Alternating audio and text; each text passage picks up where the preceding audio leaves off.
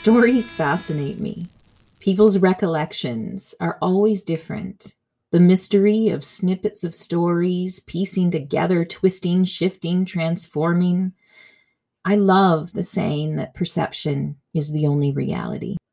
Life is so busy these days, so this podcast is a way for me to reach out and connect the puzzle, one story at a time.